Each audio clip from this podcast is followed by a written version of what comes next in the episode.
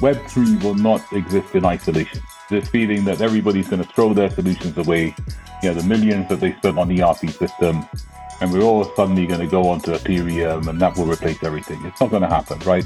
Web3 is a component in the digital toolset which will be used to power the metaverse and new opportunities.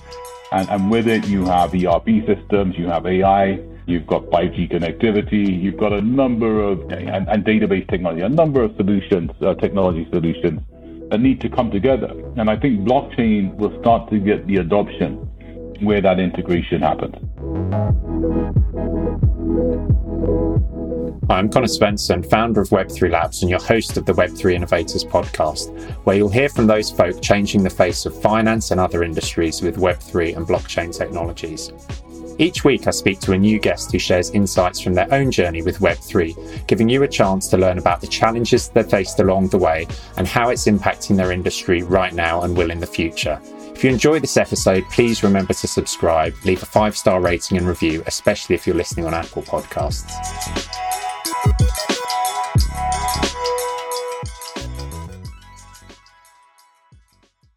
My guest today is David Palmer. David is a digital visionary and global platform innovator. He's the Vodafone business lead for blockchain technology, and he's been key to exploiting the application of blockchain to telecoms and wider business.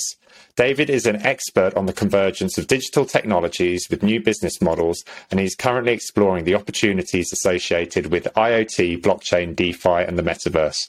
So, David, it's great to be speaking to you again. Uh, Conor, it feels like an age since we last spoke. I, I remember it. Uh, I think we were still in COVID. And I remember it was one of the first podcasts I did, sort of coming back uh, post that period.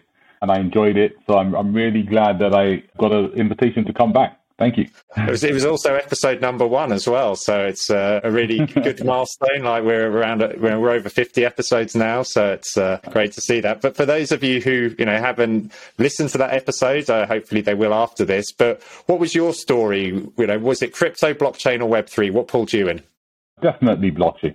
I mean, I believe that that Web three, you know, is a wider uh, tool set of sort of decentralized enablers, and it's building on blockchain. But blockchain was there first and the, the excitement of decentralization, the excitement of changing money and the way we bank and the way we interact and bringing intelligence is one of the few technological innovations that's excited me uh, in a while. And now you were responsible for getting some of the significant initiatives off the ground at Vodafone in this space, and some time ago now. So, how did you go from that awareness of blockchain technology to actually making it what you're living and breathing and driving forward a lot of work with within Vodafone. How did I get into it?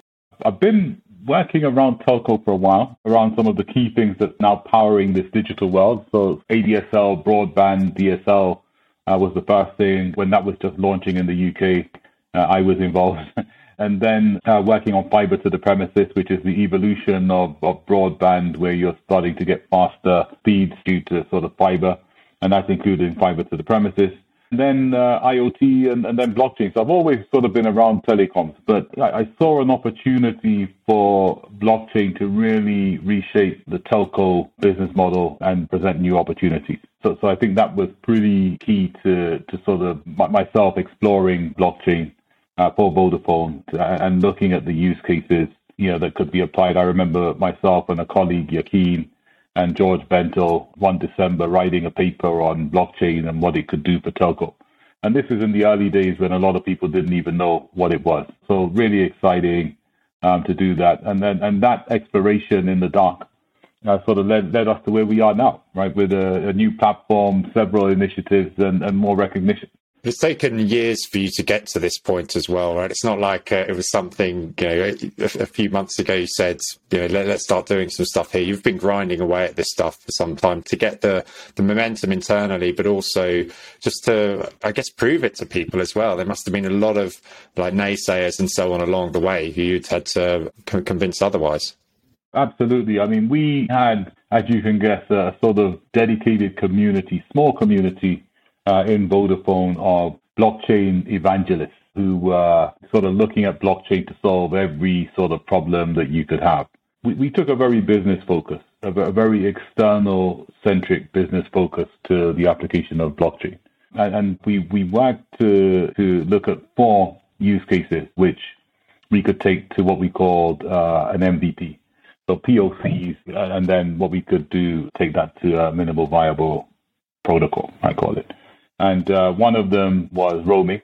And that's an obvious fit because you've got a, a number of telco players who need to trust each other to settle bills or charges for uh, customers who are roaming on each other's platforms. So blockchain as a, a center for trust and transaction settlement made a lot of sense there. That is now live. Uh, so that was one of the proof of concepts that, that, that you know, is now live. A colleague of mine, Manuela, got it sort of instrumental in bringing that forward, uh, but, but that's now live with other operators. The other one was supply chain, so smart supply chain, and, and they call it trust your supplier. And that's something which was really looking at uh, bringing trust to the supply chain and efficiencies. That was one of the four POCs to take to MVP. That, that one is now live. The other one was Price Manager. So it was looking at uh, price auctioning and milestones on the blockchain for pricing. And of course, the big one that I'm involved in and um, I'm a founder of, innovator of, is called the Digital Asset Broker. This one was slightly different because it wasn't just using blockchain for trust. It was really using blockchain to create a whole new business for IoT devices. And we, really thought that, you know, with Vodafone being a leader in IoT connecting devices, I believe there's 160 million of them now. You know, we, we saw that blockchain could create trust between these devices. So uh, give them an interoperable digital identity, give them a wallet, give them smart contracts. And you have the tool set for these devices to start transacting with each other. The blockchain acting as the key enabler. And, and this gives rise to what we call the economy of things, uh, which has a decentralized layer to it. That, that platform is now live and open for business, and uh, it's really exciting. Yeah, it's, it's great, great to see it. And I guess one one of the the showcase uh, initiatives with that was with the the actual charging of electric vehicles as well. Yeah, so of course, what I've learned. So I'm a protocol man, a platform man, and initially, when we started looking at it, it's okay, everyone's going to come and use the platform. And I used to actually argue with people who said, okay, nobody's going to use it. You need a use case. And I said, no, we don't need a use case. It's just a platform.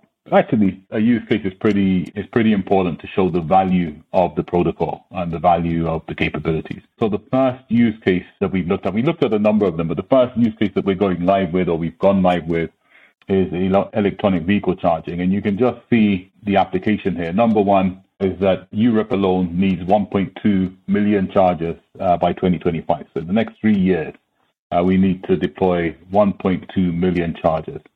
And we can see some of the stats from some of the major auto manufacturers that by 2030, they will not make any conventional fuel vehicles anymore, and their entire production will be electric vehicles. So we've got this combination of a number of chargers that need uh, electronic vehicle chargers that need to be deployed uh, a number of EVs coming onto the roads and the infrastructure not being there, the standards not being there, and, and the experience not being there.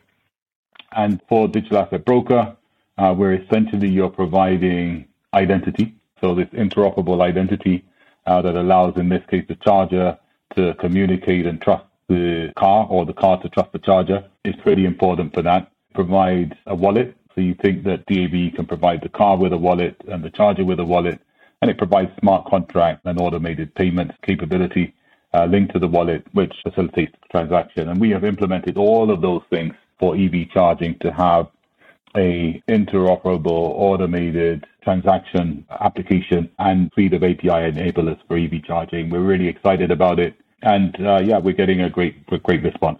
And it's definitely one of those areas where having like this real world thing, i.e., an, an EV, you know, there actually plugging into a charger and behind the scenes, it's using these rails that you've created. So there, it's uh, it kind of makes it a lot more real than it just being this purely digital stuff that's taking place, uh, yeah, online only.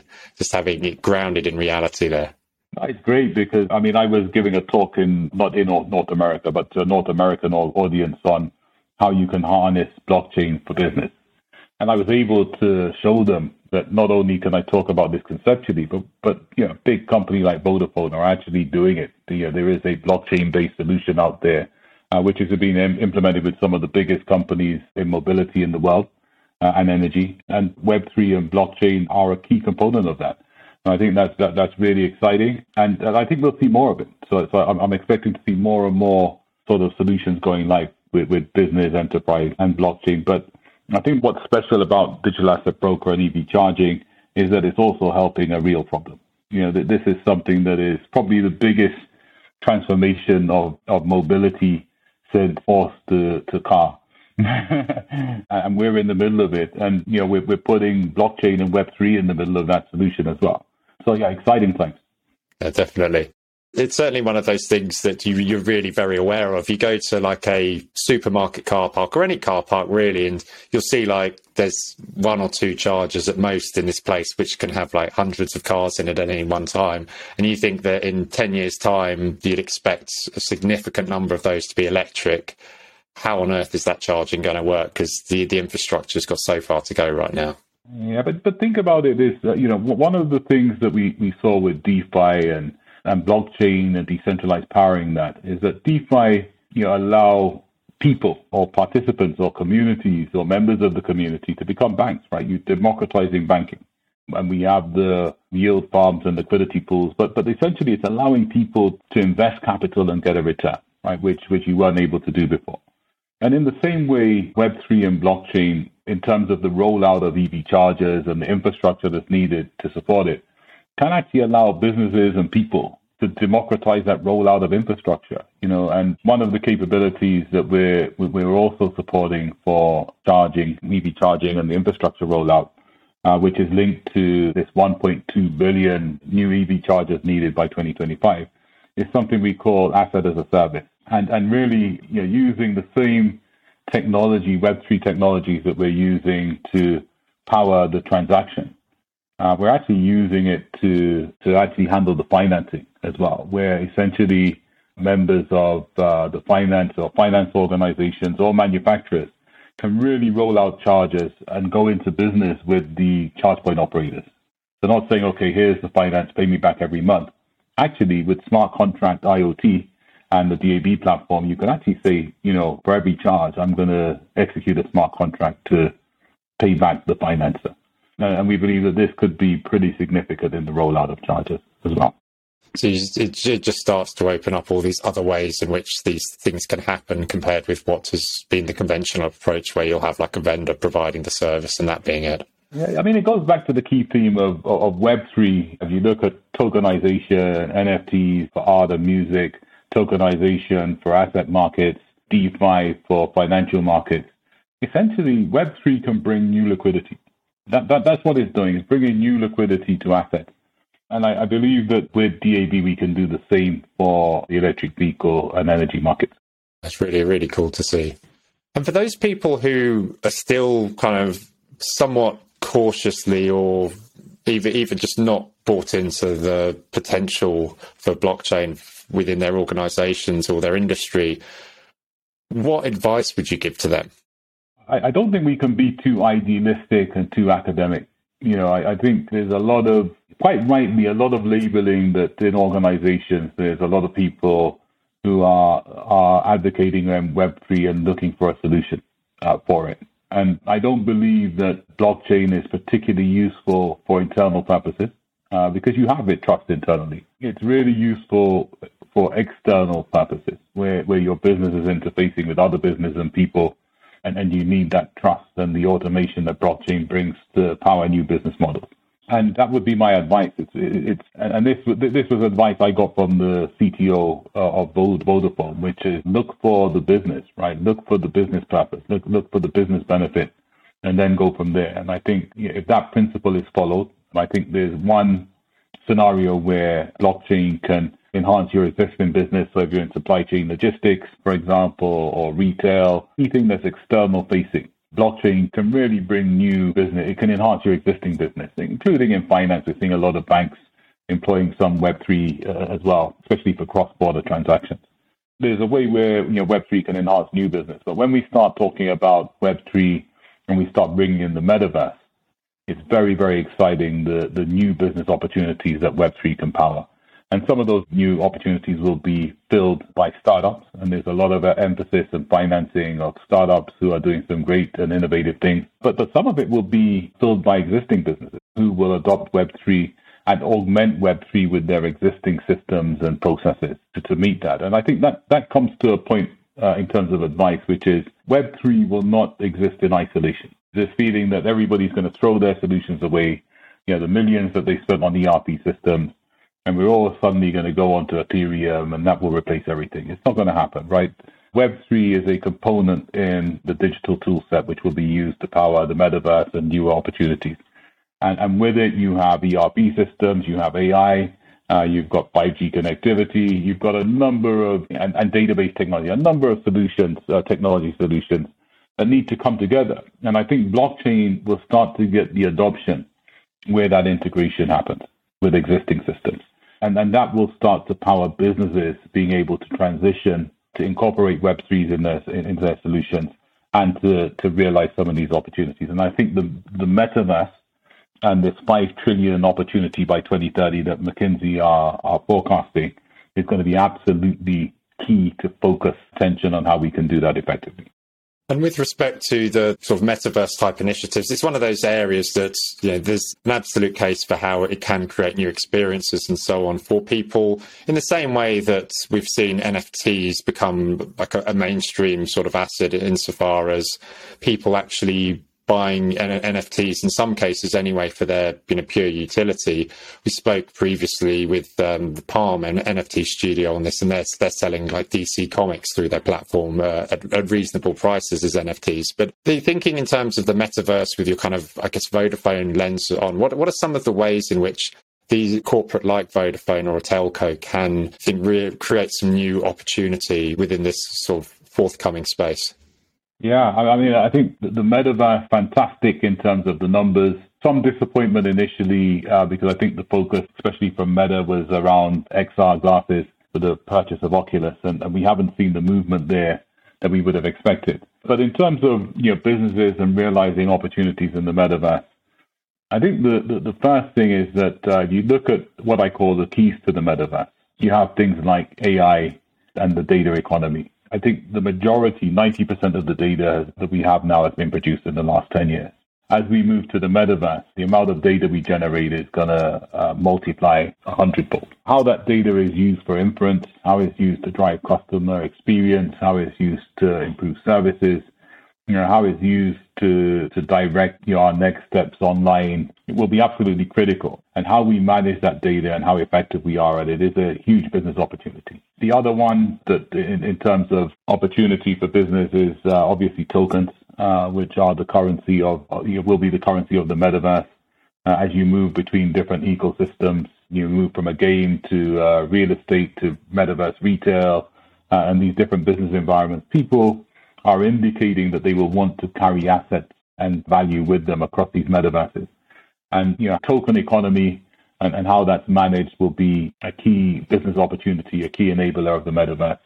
Then you get into the core things. So you get into things like connectivity, how you connect people in the metaverse, how they access it. So obviously 5G, a lot of discussion about 5.5G and 6G being key enablers of the metaverse.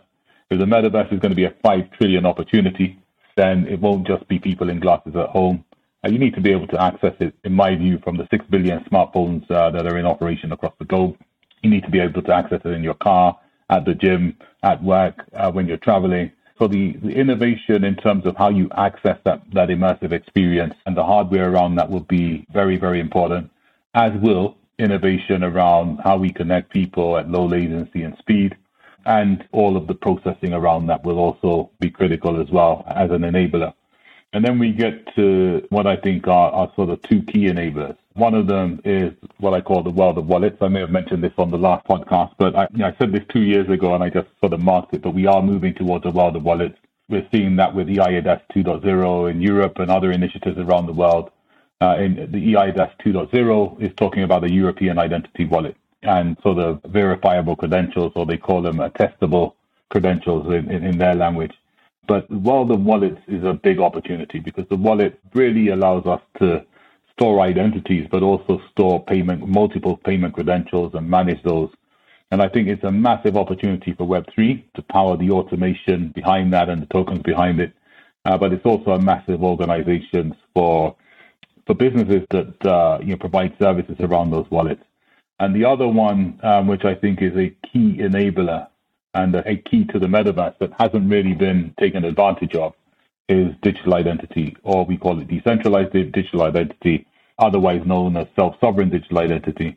But digital identity and having a portable identity that can go between different metaverses with trust that can relate back to KYC and AML and can relate back to where you live and where you contract and where you're liable as a business or a person or an IoT device is going to be absolutely critical for the metaverse. Uh, and, and it's one of the killer applications, I think, of Web3 and blockchain that has not got the adoption that it should have. But I think initiatives like EIDAS 2.0 and others, uh, we're starting to see the, the building blocks in place for that to take off. And I think services around identity are going to be absolutely critical and a, a, massive business opportunity. Yeah, and it's just like one of those ones that's like a no-brainer for any large corporate with a significant customer base. That that business of issuing virtu- verified credentials, like it's they, they, should all be scrambling to do it, right? I agree totally. It's it's one of the things. I mean, I I used to say tokenization is blockchain's killer app, uh, and then I said digital identity, uh, you know, is, is blockchain or Web3's killer app. I actually believe both of them will be very, very significant in the metaverse. Yeah, so fingers crossed, we'll actually start seeing some real traction there shortly as well as these um, these some some of these more these initiatives like the one coming out of the EU mentioned uh, come to fruition. Okay, so let's fast forward to the future. You, have touched on some of the projections in terms of where industry will be with respect to the, the, electric vehicle landscape and also the metaverse. But for you personally, 10 years from now, how do you think that this Web3 and blockchain technology will be manifesting itself in our day to day lives? That's a really good question. So, from an idealistic point of view, you know, I, I would like to be part of blockchain really making a difference to reset some of the boundaries and the playing field that we have now globally. There's still millions of people unbanked. There's still millions of people around the globe who don't have access to financial services. There's millions of people who are in poverty. Millions of people who, who don't have, have access to business or a career or jobs or career paths. And it would be really exciting to see Web3 fill that void, bank beyond unbanked, give people opportunities, give them trusted credentials that can be accepted by, by the mainstream, and really uh, fill the void of this sort of two phase world that we have, where you have a sort of developed world which has all the connectivity and the speed and the opportunities, and then you have billions of people outside of it who aren't able to access the opportunity. And it'd be a real shame in 10 years if we have sort of metaverse opportunity that's 10 trillion uh, and that's only enjoyed by sort of developed countries. I would really love for Web3 to democratize access to that opportunity, uh, you know, and, and, and extend wallets and connectivity and, and access to the billions around the world. So, so that's something I would like. Just going back to the sort of fundamentals of, of the question, I think in 10 years we won't be talking about blockchain and we won't be talking about protocols. We won't be talking about the technology. We'll be talking about the experience. And I think the manifestation of that, I always use this example, Conor, but the manifestation of that will be traveling to a different country and not having to pull your passport out, but using your phone and just giving in advance the border control and whoever else needs to see your travel credential uh, ability to see it. And they use something like uh, zero knowledge proof to just check whether the credential is valid. What that means for me is I get in my car, um, I go to the airport, I just walk through the barrier, uh, because it will automatically check my travel ticket uh, credential. It will automatically uh, at the gate check my passport credential, my travel credential, and I'll just walk on the plane and it will be seamless. And if we have something like COVID or there's a vaccination needed, it can check automatically check my health credential. And I think that will be powered by blockchain. Uh, it will be powered by things like zero knowledge proofs. The application will be decentralized identity and verifiable credentials but the manifestation of it will be a new world where we move away from this Victorian system we have now, this hybrid system where all of the infrastructure and all of the record keeping is, is digital and in the cloud. But we still have this legacy of these paper documents with a written pen signature that we carry around to prove our identity. It's pathetic. it really is because it's actually just creating a lot of friction but but I, I think Web3 combined with existing systems, you know, can power this new seamless world. And I, I believe the same thing will happen with finance, with tokens, with this new immersive digital world that we call the metaverse. uh, where we have a new way of interacting online with our identities, a new way of experiencing things and paying for them. Uh, you know, metaverse universities, metaverse learning, metaverse experiences. All of that with blockchain and Web3 being a key part of it, you know, allowing me to hold currency and have peer-to-peer transactions and have my credentials, which I control, uh, my data, which I control as a currency, which can be used with others. So that's the world I see in 10 years. Yeah, it would certainly be nice to, to get to that point and know, what, what you're saying about this, these throwbacks to the sort of Victorian uh, era. I, I think uh, Balaji, uh, he talks about this, this idea of how, you know, the first stage of digitization is basically taking the real world thing as it is and treating the digital version as kind of equivalent. But that's not really where the innovation is. The innovation is when it goes on to the next phase where it becomes more of a digital native thing and you're not kind of caught back in these, you know, historical references to the physical object there. Absolutely. Absolutely. So, David, if people want to see what you're up to, I know you're super prolific on LinkedIn. You put out a lot of great posts there, but is, is LinkedIn the best place for them to reach out to you, or are there other specific places that good ways to connect? Absolutely, uh, LinkedIn uh, would be uh, the best place to contact me. And I'm planning some posts over the holiday period and put out some some sort of content on the metaverse. So yeah, that would be the best place to keep up with what I'm thinking and what I'm doing. And uh, also just uh, watch out for the Vodafone Digital Asset Broker website, which is launched. The way we're regularly updating on that platform, uh, which is live, and uh, we're developing new features and new use cases and, and doing a lot with EV charging. So if you want to see that, please go to thedigitalassetbroker.com and see what we're doing. We'll include links to both of those in the show notes. Mm. David, it's been fantastic to catch up again. I look forward to our next conversation. Yeah, and, and also, uh, I think since our, our last uh, podcast, I'd like to also congratulate you on the great book, uh, which, which I have read and I do push on my travels as well. So, really, congrats on getting that out. And I think that's a, a great contribution to the Web3 community and to business especially. Thank you. Okay, appreciate that, David. Cheers.